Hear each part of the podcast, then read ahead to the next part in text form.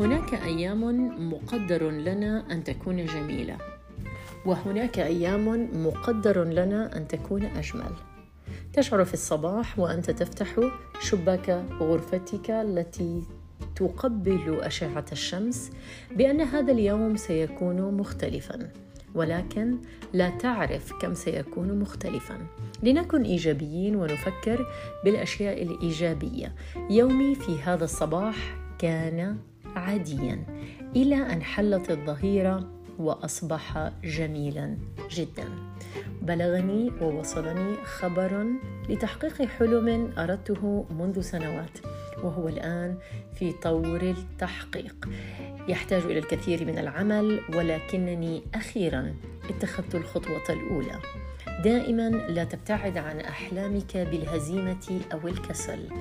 اكسر اكسر حاجز الخوف وحلق في البعيد لتعرف ماذا يخبئ لك القدر. لعل غدا سيكون يوما أجمل من كل الأيام.